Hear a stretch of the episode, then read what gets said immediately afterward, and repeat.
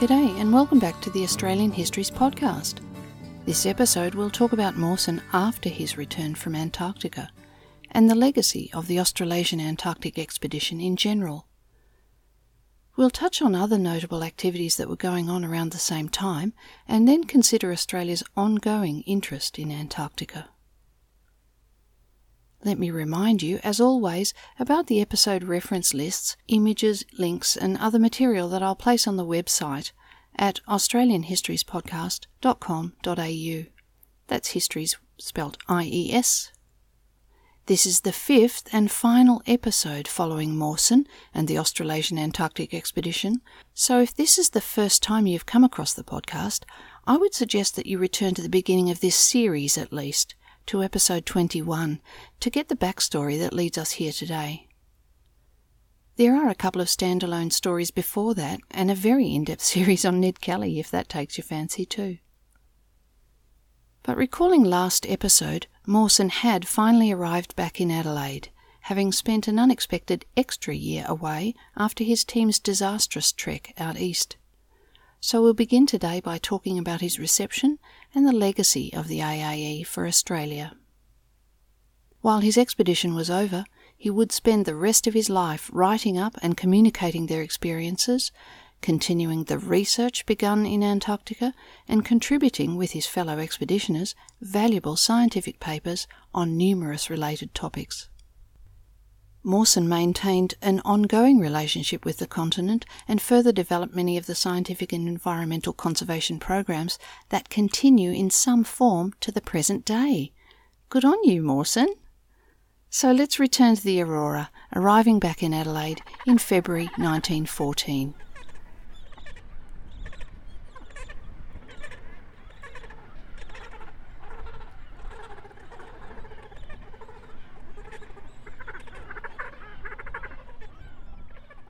Mawson disembarked the Aurora and made his way to the South Australian Hotel, where Paquita was waiting to greet him. And mercifully, they had the day together before he had to begin the round of public receptions. It took them both no time at all to confirm that they were still very much committed to each other and that their wedding should go ahead as soon as possible. The Delprat family had moved to Melbourne in Mawson's absence, and so the wedding took place there on March 31st at the Holy Trinity Church in Balaclava. Davis, who had captained the three AAE Aurora journeys and accompanied Mawson on Shackleton's Nimrod expedition earlier, was Mawson's best man at the wedding. After the happy event, the couple left on the honeymoon cruising to the United Kingdom but their honeymoon would necessarily need to be part working holiday so that Mawson could meet many of the expedition commitments which were now already a year overdue. And so they were accompanied on the trip by some of the other team members from the AAE. Costs for the second year in Antarctica and the additional retrieval boat trip had increased his outstanding debts, so as soon as he reached Australia, Mawson had begun negotiations to sell the boat and equipment to try and recover his financial position. There wasn't much of a market at that time, and in the end he sold the Aurora to his old friend Shackleton at what was really a discounted price, leaving him still with a £3,700 debt. In England, Mawson met with many sponsors adventurers, and other interested parties, addressing the obligations associated with the expedition. He would also meet with the Ninnis family there, and that would have been a harrowing meeting, one assumes. During his forced second winter in Antarctica, Mawson had been working on his book, The Home of the Blizzard, and with McLean editing and contributions from some of the others, he had to have the finished draft ready for publication in England. Apparently, Hurley had not provided all the picture films and adequate data required before he had dashed off to his next adventure. Mawson wrote to him stating, quote, The book will suffer considerably by your rushing away before the work was adequately arranged for. It has annoyed me extremely. Unquote. But they were in dire need of the income to service the outstanding debts, so publication proceeded without the full set of images. Hurley had also failed to get the moving film ready, which would have been a huge drawcard for the many lectures and talks Mawson had to provide to his sponsors, and for marketing the new book. So Mawson undertook to edit the film himself. As things turned out, the book was not published until early 1915, and by then war was on everyone's mind, so it did not become the instant bestseller that he'd hoped for and the sales failed to help much with the debts. The Mawsons were welcomed in England as minor celebrities, really, in that distracted atmosphere. But they were guests of honour at a reception at the Australian High Commission in London, a luncheon at the British Empire Club, gave talks at various society and educational institutions, and they did get an invitation to the palace in May, with the King most interested in Mawson's adventures. Where Mawson had the opportunity, his talks included showing Hurley's images or the film, and he reported on the scientific highlights and the experience in general. On one occasion, not only was Shackleton in the audience, but Ninnis's father, the Arctic explorer, too. And of course, they took time to visit with Kathleen Scott while in England. Mawson was actually knighted for his services to science on June 29th just one day after the Archduke Ferdinand was assassinated in Europe, and we know that kicked off a bit of trouble there. So any small glow of attention that Mawson might have expected was about to be refocused towards war preparations in Europe and the Commonwealth. However, the Mawsons did head across to Europe after leaving England to visit Paquita's Dutch family and then to condole with the Mertz family in Basel, Switzerland, before turning for home. Mawson returned to his teaching in Adelaide University, but was kept very busy hosting public lectures around the country and raising funds to chip away at the AAE debt. At the end of the year, he took his lecture tour to America via New Zealand and England. Paquita was pregnant during this period, so she left him to the US commitments alone. While he was in the US, he met with the survivor of a well known and horrific Arctic expedition, Adolphus Greely. In 1881, Greely had been given command of the Lady Franklin Bay expedition to collect astronomical and polar magnetic data around the Arctic for the US government, and also to search for clues on the disappearance of the USS Jeannette, lost two years prior. Greely was without previous Arctic experience, but his expedition started out well. His exploration team did manage to set a new northern record, and this was before anyone had reached the pole, of course. But when his party decided to retreat south to Cape Sabine, they found neither their ships nor food or equipment depots there, as they'd expected, and so they were forced to winter there with no supplies. In June of 1884, when a rescue boat finally arrived, 19 of Greely's 25 man crew had perished, mostly from starvation, drowning, or hypothermia. And the six survivors were in such bad shape, some blind or with hands and feet missing due to frostbite injuries, that one died on the journey home. The previously buried crewmen were disinterred and repatriated to America. When examinations were made in the US, they found that the flesh had been cut from the bones of at least some of the bodies, suggesting deliberate cannibalism, and this sensational news was reported in the papers of the time. Greely, though, denied any knowledge of such behaviour. Well, it's hard to judge what would become acceptable when you're in such dire circumstances, I suppose.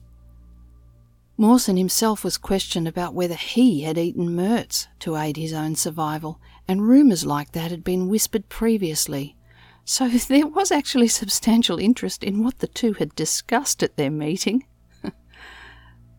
their conversation probably related to Greely's excellent and interesting scientific theories regarding glaciers, which Ayres notes have only fairly recently been proven. Mawson was ever the scientific nerd, and glacier actions were his thing.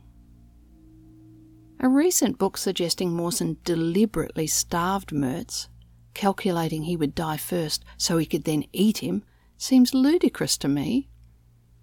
Now, I'm not saying it's impossible, once Mertz was dead, that the thought did not cross Mawson's mind. We can never know how desperate a man might become, but I can't entertain the idea that he deliberately starved him for the purpose. Best kill him before he got thin, at least. A story on PM, the ABC radio program, filed by Felicity Ogilvie in 2009, provided some interesting information. It was reported that a French glaciologist, Benoit Legresy, had calculated where Mertz's body should actually be in 2009. Being buried on a glacier, his body would be shifting along with that glacier. They had the bearing Mawson recorded on the day Mertz was buried and the ice flow data gathered over the intervening years, so that movement over time could be calculated. The glacier generally moved about 200 metres per year until it speeds up over the water to about 1,000 metres a year. The suggestion was that Mertz's body would, in 2009, be embedded about 400 metres deep and about halfway along the glacier, moving towards the sea, where eventually it would end up. The story indicated, though, that there was no intention to try and recover the body, but rather just map its progress. That story did refuel the speculation about whether Mertz had been eaten, though. Returning our focus to Australia, Paquita gave birth to their daughter Patricia on April 1915, and later they would have a second daughter, Jessica. When Mawson returned from his lecture tour, they all settled back in Adelaide, where he once again resumed work at his university. Adelaide University was certainly very accommodating with his frequent leave and he made sure they got credit for his published work and when he represented them at various conferences and scientific bodies. One meeting he attended was to consider the creation of a new government science bureau, later to become our much loved and respected CSIRO, the Commonwealth Scientific and Industrial Research Organisation. And he was instrumental in setting up some other very valuable organisations which focused more finely on the Antarctic. Before we look at those, I'd like to backpedal a little in time again and just have a look at what else was going on in Antarctica while Mawson was recovering in the Cape Denison hut. Now, this is not really Australian history, so I'm certainly not going into any great detail in retelling these stories, but there is a connection to Mawson, and they certainly are riveting stories, so we'll just dash through the potted history here. As I mentioned in previous episodes, Around the same time as Mawson's foray, Scott was making another push for the pole. Indeed, Scott was involved in an actual race to the pole, as he had discovered that the Norwegian Arctic explorer, Roald Amundsen, having just recently been beaten to the North Pole himself by an American, had made a hasty and rather stealthy change of plans, looking to make his name at the South Pole instead. Scott had failed to reach the South Pole in his first attempt, 1901-04, during his Discovery expedition.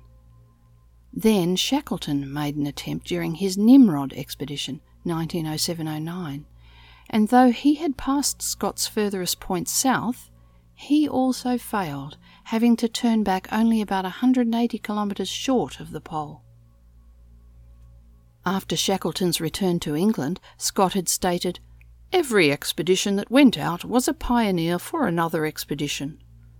And so they were. Scott's first attempt had facilitated Shackleton's, pushing further inland. Now Scott was keen to try again to best Shackleton, indeed to best all of them, to bag the pole for the glory of the British, saying at a function, quote, All I have to do now is thank Mr. Shackleton for so nobly showing the way. Unquote. Right, well, that's easy enough then raise the money and head off. And if you recall, he was in the process of doing that when Mawson made his way to his office to ask, unsuccessfully as it turned out, if he could tag along and do some science. Scott invited him to join them for the pole attempt, but Mawson declined, organising his own Australasian Antarctic expedition instead. So Amundsen was initially making plans for a tilt at the North Pole, but in April of 1909 the American explorer Robert Peary claimed that prize, though there was some controversy over the validity of his claim later. Amundsen, having done all the prep for a polar assault, was still pretty keen to be a famous first and began quietly considering a change of hemisphere. By mid year 1910, as Mawson was madly raising funds for his scientific expedition, both Scott in London and Amundsen in Oslo were making final preparations for their polar journeys. Amundsen cast off, and only when he had stopped at the port in Madeira, Portugal, in September, did he tell his crew of the change of plans. As you can imagine, his crew were pretty angry with him, but in the end, they all did agree to stay with him for the new goal in the south. So it was only then that Amundsen made his plans known to Scott. He sent a rather concise telegram saying, quote, Beg leave to inform you Fram preceding Antarctic, Amundsen. Unquote. Hmm, so he's a man of few words, it seems. That telegram would surely have put the wind up in the Scott camp. But actually, in a similar display of leader's arrogance, like Amundsen, Scott kept the news from his own crew for quite some time, lest it affect their morale. It was clearly a paternalistic era, and I suppose he was a military man too. Everything was on a need to know basis. We can note, though, that Scott did share the news with his crew before casting off, at least. So, on December 30th, 1910, Scott's Terra Nova expedition arrived in Antarctica and set up at Cape Evans on Ross Island. Aware that man hauling would be difficult for the distance required to reach the pole, Scott had considered various modes of transport. Reginald Skelton, who'd been his engineer on the earlier expedition, had developed the use of continuous tracks, those caterpillar tracks, for application on the snow surfaces, and so Scott brought with him a powerful tracked vehicle to use for heavy hauling. Now, while this prototype did not perform as well as they'd hoped on this expedition, we do see those fantastic drives still in use in Antarctica today, or indeed on any ski field in the country, so well done, Skelly. Scott felt that horses would be suitable for the middle part of the trek, as they'd seemed useful to Shackleton, and then they would rely on the dreaded man hauling for the last section. He didn't mind using the horses for food when they could go no further, but he strongly rejected the idea of using the dogs like that. His support teams would use dogs for hauling on the trips in and back, laying the supplies for the main team, but he would not take them to the pole himself. Unfortunately, the ponies he'd brought with him were not the kind that would perform well in that environment, and this caused much difficulty and angst amongst his team members, particularly Oates, the experienced cavalryman, who knew they were not up to the task, but had the responsibility for the welfare of the poor horses anyway. Within weeks of Scott's arrival, on January 14, 1911, the Norwegian boat, the Fram, made it to Antarctica and Amundsen set up his base, Framheim, that's home of the Fram. Amundsen had landed much further east, indeed at the Bay of Whales, on the great ice barrier that Shackleton on his Nimrod expedition had rejected as too dangerous as a base site. Amundsen had no such concerns. Framheim was set up there on the ice sheet, putting them nearly 100 kilometres closer to the pole than Scott as their starting point. On November 1st, 1911, Scott's expeditioners all set out, hauling extra supplies with the motor tractor and dog teams to cache provisions along the way for the Polar Party's return journey. As they reached their provision depot point, they unpacked the supplies and then headed back to base. The others continuing forward, then peeling off until there remained just the small final group of men advancing southward. That was Scott, Wilson, Bowers, Oates, and Evans, and they would make the final dash for the pole. Later, at the beginning of February, those then back at the hut were to venture out again with new supplies to meet the returning pole team, by then expected to be exhausted, with the dog teams and additional supplies to see them all safely returned to the hut. What no one knew was that on October 19, 1911, a few weeks ahead of Scott, Amundsen's polar team had already set off Expert at skiing and managing the dog teams, just five men took four sledges hauled by 52 dogs. To augment their food supplies, they did plan to use some of the dogs as a source of fresh meat as they progressed. Amundsen's team were also kitted out in the Inuit style furred clothing and boots, rather than the heavier woolen clothing of Scott's team and they appear to have experienced much more comfortable and speedy travel. Amundsen, despite some delays and bad weather, made it to the pole in 57 days on the 14th of December, with 16 dogs still healthy and productive for the return trip. Interestingly, though Amundsen's team may have eaten dog meat to supplement their rations, they appear to have avoided any vitamin A poisoning. So either they did not eat the livers or they did not eat them in any amounts large enough to be toxic. Delighted to have won the race, Amundsen named their South Pole camp Polheim, home at the pole, and he set up a small tent to support their flag and house their documentation, recording their feat for posterity, and leaving a letter for Scott's team. They took photos there and recorded their geographical readings before hightailing it back to Framheim on the coast. They arrived back on the 25th of January 1912 with 11 surviving dogs and soon sailed for Hobart. Arriving on the 7th of March 1912, Amundsen immediately sent a telegram to the King of Norway to advise of their triumph, and the following day he held a press conference on the steps of the Hobart Post Office to announce his success to the world. The world now knew who had won the polar race, but had not yet heard how Scott had taken the news. All at this time, including Amundsen, were unaware of the status of Scott's attempt. Not having the luxury of the formidable dog teams and the practiced Nordic skiing skills, poor old Scott reached the pole on January 17th a grueling 78 days after setting out, to discover Amundsen had preceded them by five weeks. After all that planning and the appalling effort and discomfort experienced in the preceding weeks, we can anticipate Scott's visceral disappointment. And he did record in his diary, quote, The worst has happened. All the daydreams must go. Great God, this is an awful place and terrible enough for us to have laboured to it without the reward of priority. Unquote. Truly devastated, they turned to begin the 1300 kilometre return journey on the 19th of January.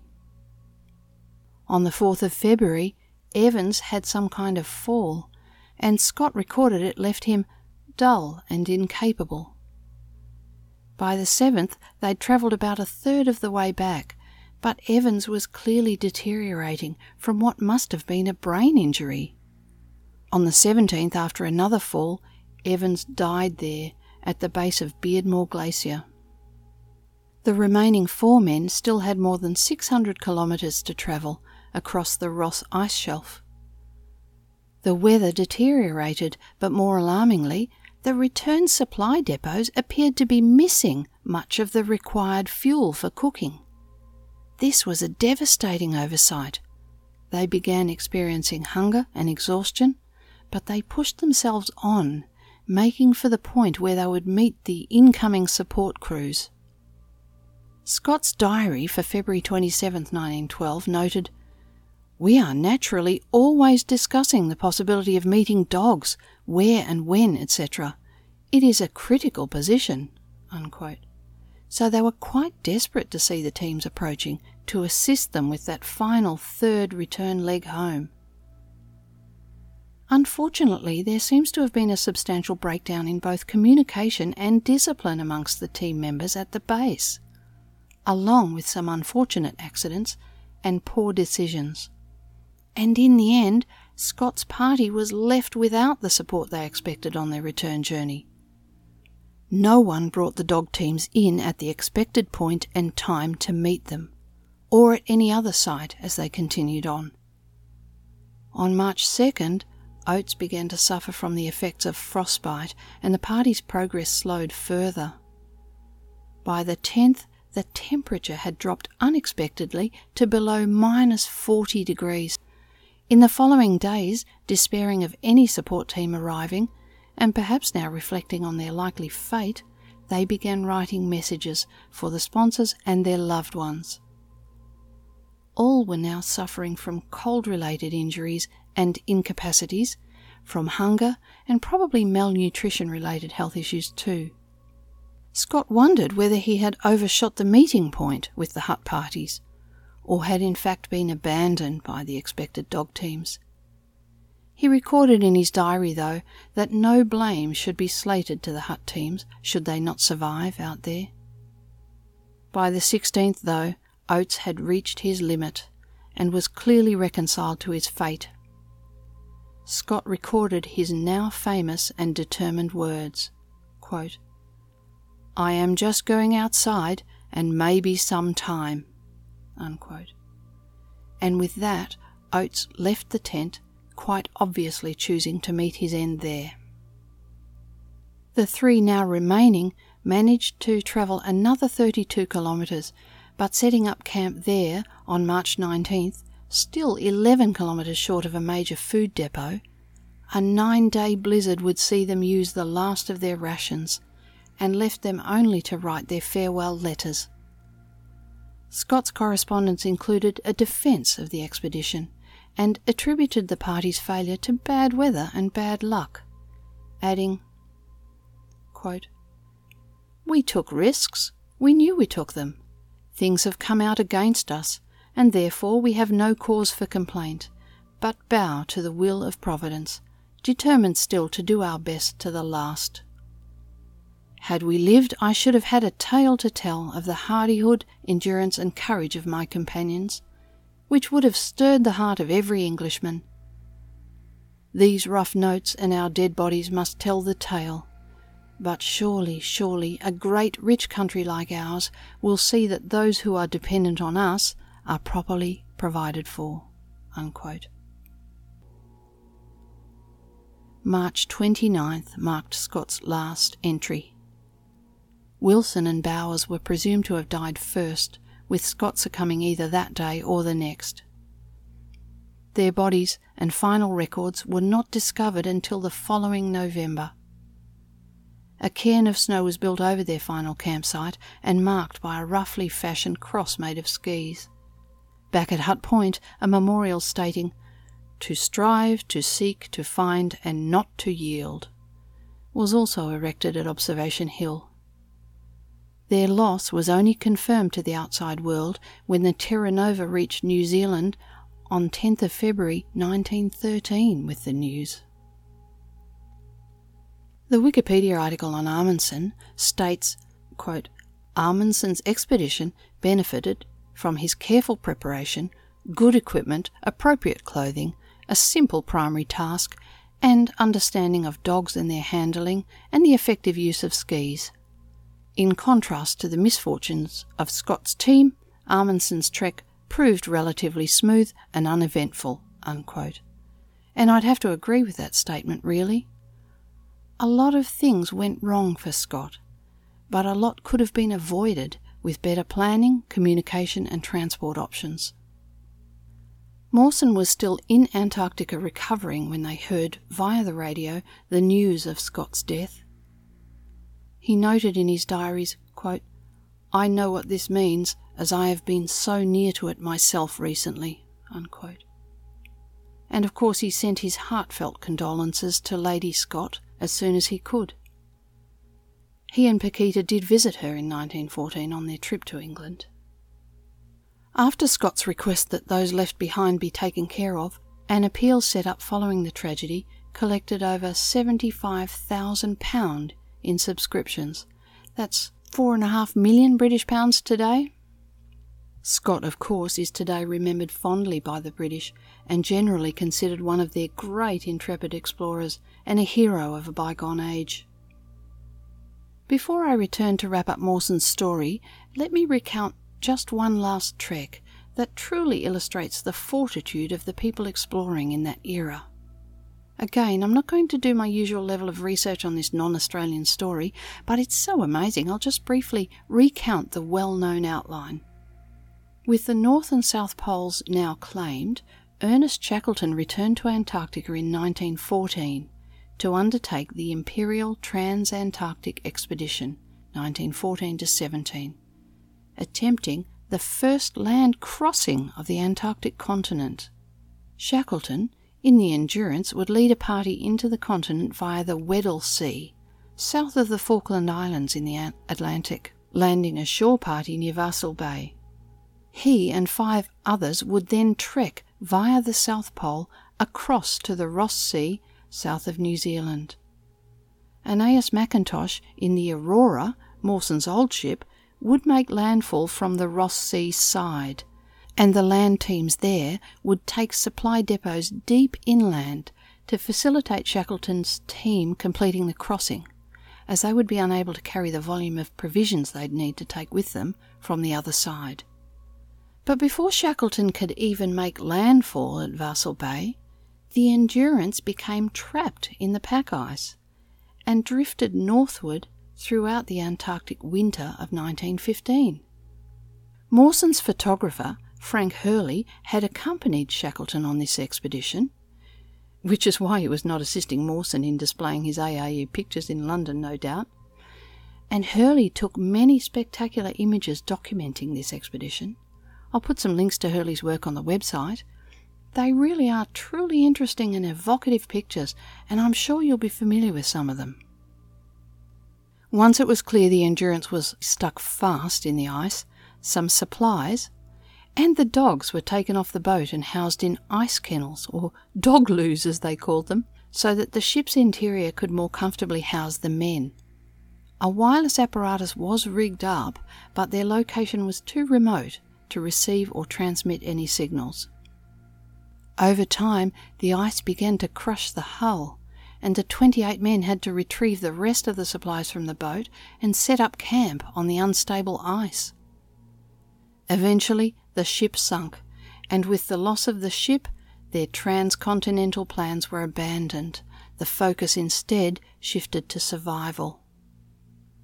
After some time camped on the ice pack, the floe suddenly split. The men now found themselves on a small triangular raft of ice. Shackleton then readied the three lifeboats for the party's enforced departure, with Elephant Island being the closest landfall likely. It was remote, uninhabited, and rarely visited by whalers or any other ships, but it was solid and would provide a safe place for the less hardy to wait while Shackleton tried to find help so they made the difficult and dangerous trip through the ice floes to Elephant Island in three small lifeboats, carrying as much of the supplies as they dared without risking the boats. Settling the majority of the crew on the island, Shackleton and five others then took one of the small rowboats 1,300 kilometres to reach South Georgia, where whaling stations with radios might provide help. In those waters, everyone knew it was a gamble, but there were few other options. And amazingly, after a grueling sea journey, they made it to South Georgia. They could only reach land, though, on the opposite side of the island to the whaling station, so the four strongest men made a final push on foot in freezing temperatures over exposed and rough terrain to raise the alarm at the whaling station and to send men back to retrieve the two waiting at the boat landing site. It was quite the amazing and heroic endurance rescue effort, and those involved should rightly be praised for their bravery and the Herculean physical efforts. It took Shackleton four attempts before he was able to return to Elephant Island to rescue the party stranded there after three months' absence, but he was able to return all 28 men to civilization without loss of life. His determination and leadership in this feat of survival is now the stuff of legend. His family motto, Through endurance we conquer, was definitely in evidence there. He may not have been the most reliable man in business, but he certainly undertook the hard yards in relation to his obligations to his men under these circumstances. The English geologist and Antarctic expeditioner Raymond Priestley who was part of Shackleton's Nimrod expedition and Scott's fateful Terra Nova venture, and who went on to co found the Scott Polar Research Institute at the University of Cambridge, said of these men, quote, For scientific discovery, give me Scott. Though I beg to differ here, I think actually the evidence for scientific endeavour points to Mawson being the star, really. For speed and efficiency of travel, give me Amundsen. But when disaster strikes and all hope is gone, get down on your knees and pray for Shackleton. Unquote. Shackleton would have been happy with that, I'm sure. And fair enough, too. In 2002, Kenneth Branagh starred in a two part television movie called Shackleton. And for fans of that adventure genre, I would recommend it.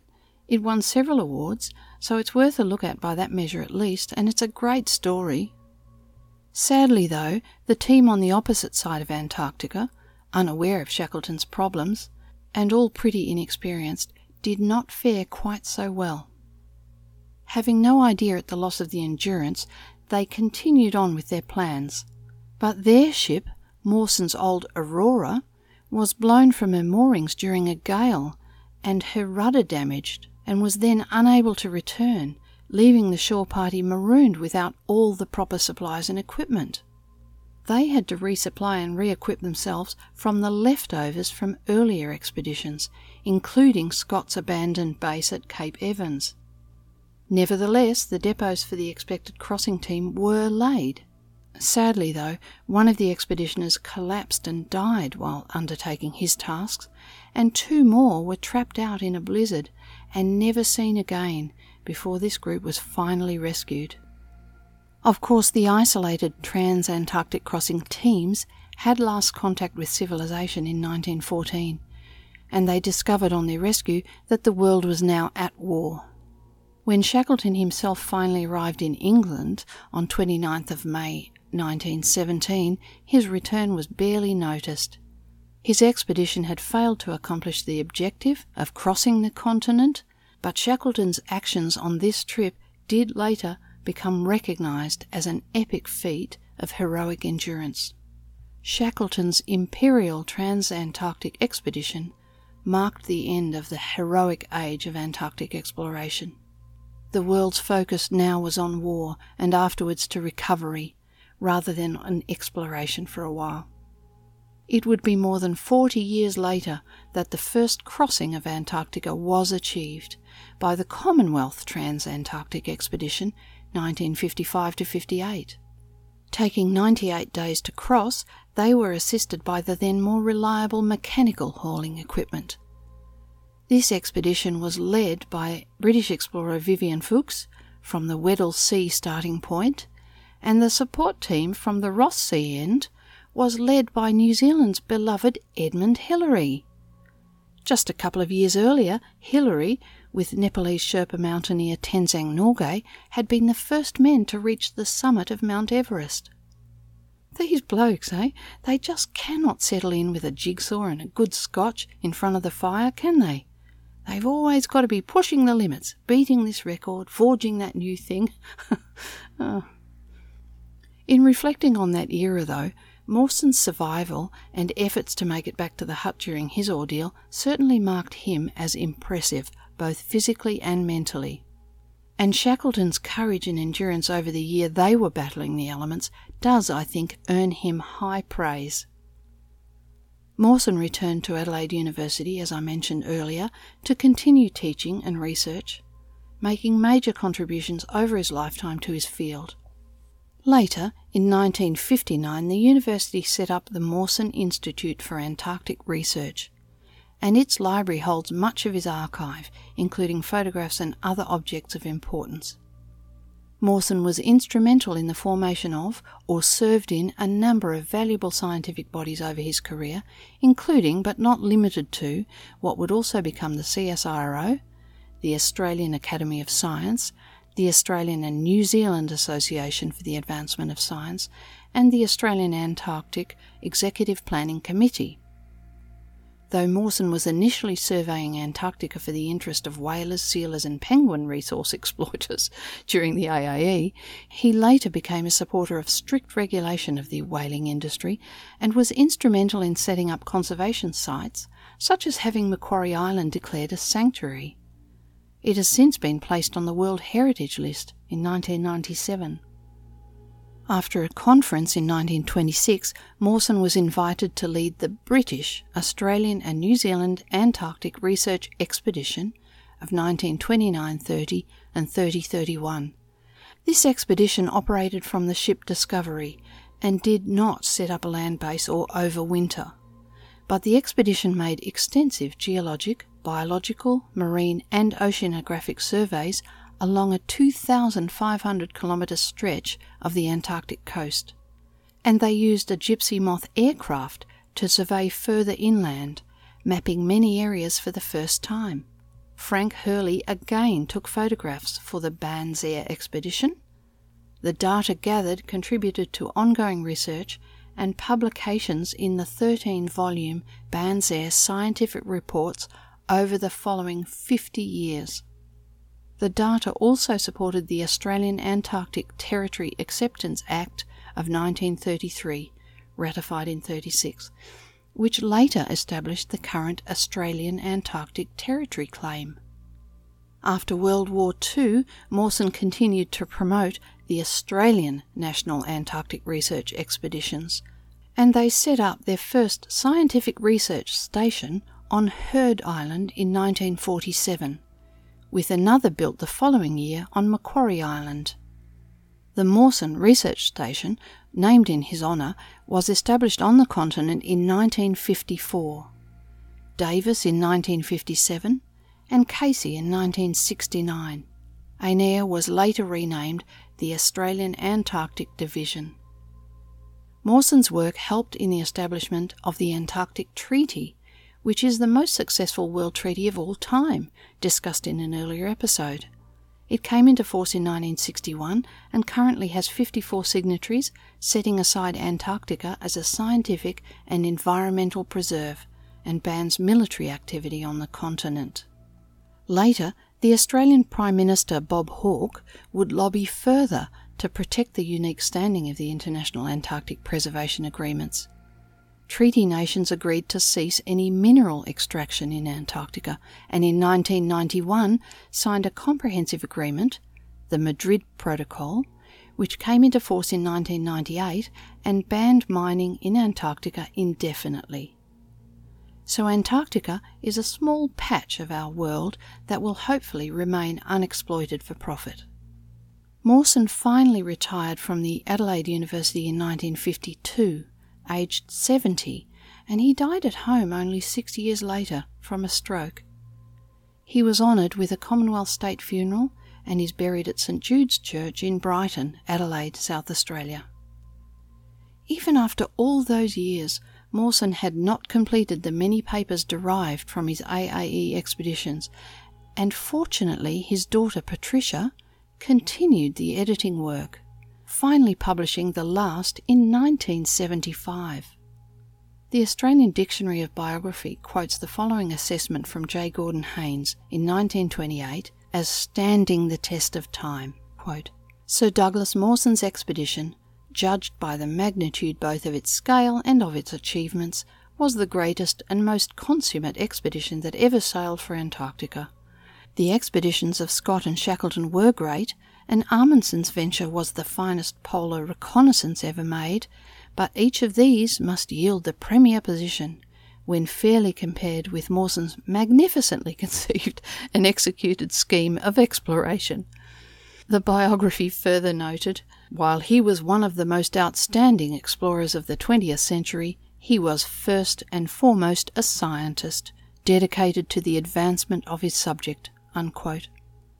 And for me, the bravado of all these men was impressive, but I think it was Mawson's focus on gathering scientific information which contributed to the wealth of knowledge for all, and is continued by others today, that makes our Mawson an exceptional and exemplar Antarctic explorer of the heroic age. Antarctica is now a much more crowded place, and while the treaties set up have served us pretty well, international tensions about activities there occasionally flare up, or we hear of some territorial spat. But the bodies involved work hard to maintain goodwill and keep the focus on science in the fragile environment. The biggest threats to Antarctica and its once pristine environments were probably the impact of the scientific stations themselves, and now tourism, which brings with it much more potential for contamination of the fragile and once isolated environment and disruption to the sea creatures and wildlife. And of course, the biggie is climate change which is already causing measurable, accelerated changes to the glaciers, water and ice flows, and higher average temperatures in general. Addressing the warming must be done on a global scale to reduce impacts locally, so we can only hope that this is taken seriously by every country and that we act urgently on the sound advice of the experts who've been measuring these changes and drawing our attention to it over decades. An Antarctic style worldwide treaty on global action would be ideal. Since the adoption of protocols on environmental protections, the research stations are now required to address quality and action standards, so we can expect more care is taken than in the early days. And we noted in an earlier episode that they are doing things like installing sustainable power generation to reduce their high carbon footprints, and that all waste must be removed from the continent, for example and strict protocols for visitors setting foot on the territory are also required to reduce the potential for seeds and other contaminants being inadvertently introduced. Currently, our aging icebreaker, the Aurora australis, apparently nicknamed the Orange Roughy, having made its maiden voyage to Antarctica in 1990, is still providing valiant service at the time of writing, but will be replaced by a new purpose built vessel the RSV Nuyina in 2020. The new ship has been given the Aboriginal name Nuyina, a name that reflects the Southern Indigenous terms for describing the auroras and reminds us of the long connection that Tasmanian Aboriginal people have with the evocative Southern Lights. A wealth of information about Antarctica and our scientific activities there is available from the Australian Antarctic Division's web pages, and I'll place a link in the reference list. There is some fascinating information there on the history of each station, links to live webcams for a visual peek, and much, much more for those Antarctica fans amongst you. Another interesting thing to note is that while you may be able to see some Google Street View images of some of the stations in Antarctica, getting quality satellite images and other Google Earth or Google Map information is more difficult, as I found out when I was trying to get distance calculations from one site to another. Some historical names are not marked on the modern images, and Lean reminds us comparatively few images are available to the public, mainly because of the absence of high resolution satellites passing over the poles, and the difficulty with rendering global digital images accurately the further away from the equator, apparently. Along with the fantastic Mawson's Huts Museum that I've been banging on about, Hobart's Royal Tasmanian Botanical Gardens also boasts the world's only sub-Antarctic plant house, displaying Antarctic plants in a climate-controlled room. I missed that on my last visit, but I plan to rug up and get in there next time for sure. Mawson's AAE base hut at Cape Denison survives, though, as you might imagine, the harsh environment has taken a toll over the years. The Mawson's Huts Foundation was established in 1997 to conserve the fragile and historic buildings there, and there have been a number of management plans enacted over the intervening years. The Mawson's Huts Foundation, who also operate that replica hut museum in Hobart, has on their website a great deal of information about the site's conservation in Antarctica and would be a great place to start if you desire more information about that. As always, I'll link to it from my webpage. So, now we've finished our reflection on Douglas Mawson. It was an unexpectedly long series. I thought maybe two episodes. it just goes to show what happens when you start reading. You end up going down all those little rabbit holes as interesting things come to light. I've learned a lot, and I think I now have the famous explorer quotes straight in my head at last. Next month, we're going to change focus completely and we'll be looking at an element of our convict past. I hope to do this one in one episode, though I know there are plenty of tangents to come back to, plenty of interesting stories to look at related to the convicts. So, as Fry would say, I can't promise to try, but I will try to try. Hey, and thanks also to those on Twitter and Facebook who responded to the recent polls. It was interesting to see that most folks who responded either look at the episode web pages often or occasionally. So I guess I'll continue placing the references and links there. I'm glad you find them helpful. I would be happy to email out to you the links as the episodes get released so that you have that coming into you conveniently rather than having to make your way to the web page. So if you'd like that to happen, there is a link on the web page to a form you can use to subscribe to the new email list, and we'll see how that goes for a while. Links to the Australian Histories Podcast Twitter and Facebook feeds are also available from the web page if you're interested in communication that way as well, along with the standard direct email address there.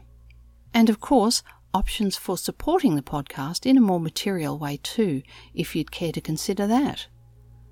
I'm sure you know where the web page is, but just in case, australianhistoriespodcast.com.au. Finally, I want to recommend another podcast that you might like to check out this month. I love no Such Thing as a Fish. No Such Thing as a Fish is a comedy podcast brought to you by the makers of QI. If you know and love that show, this podcast is for you. Each week, the team discusses the favourite bizarre facts that they've unearthed in the last seven days. It's highly entertaining, and I'm going to say often enlightening too. They're such a great team and they work so well together to present a very entertaining poddy. I'll place a link to No Such Thing as a Fish on my website. So I'll be signing off now, and I may be some time. well, a few weeks anyway. Sadly, no pineapple cocktail to reward my work this month. Oh well. I will try and have the next new topic ready for the last Friday of next month, though. So have a happy and safe few weeks. I'll talk to you then. Cheers.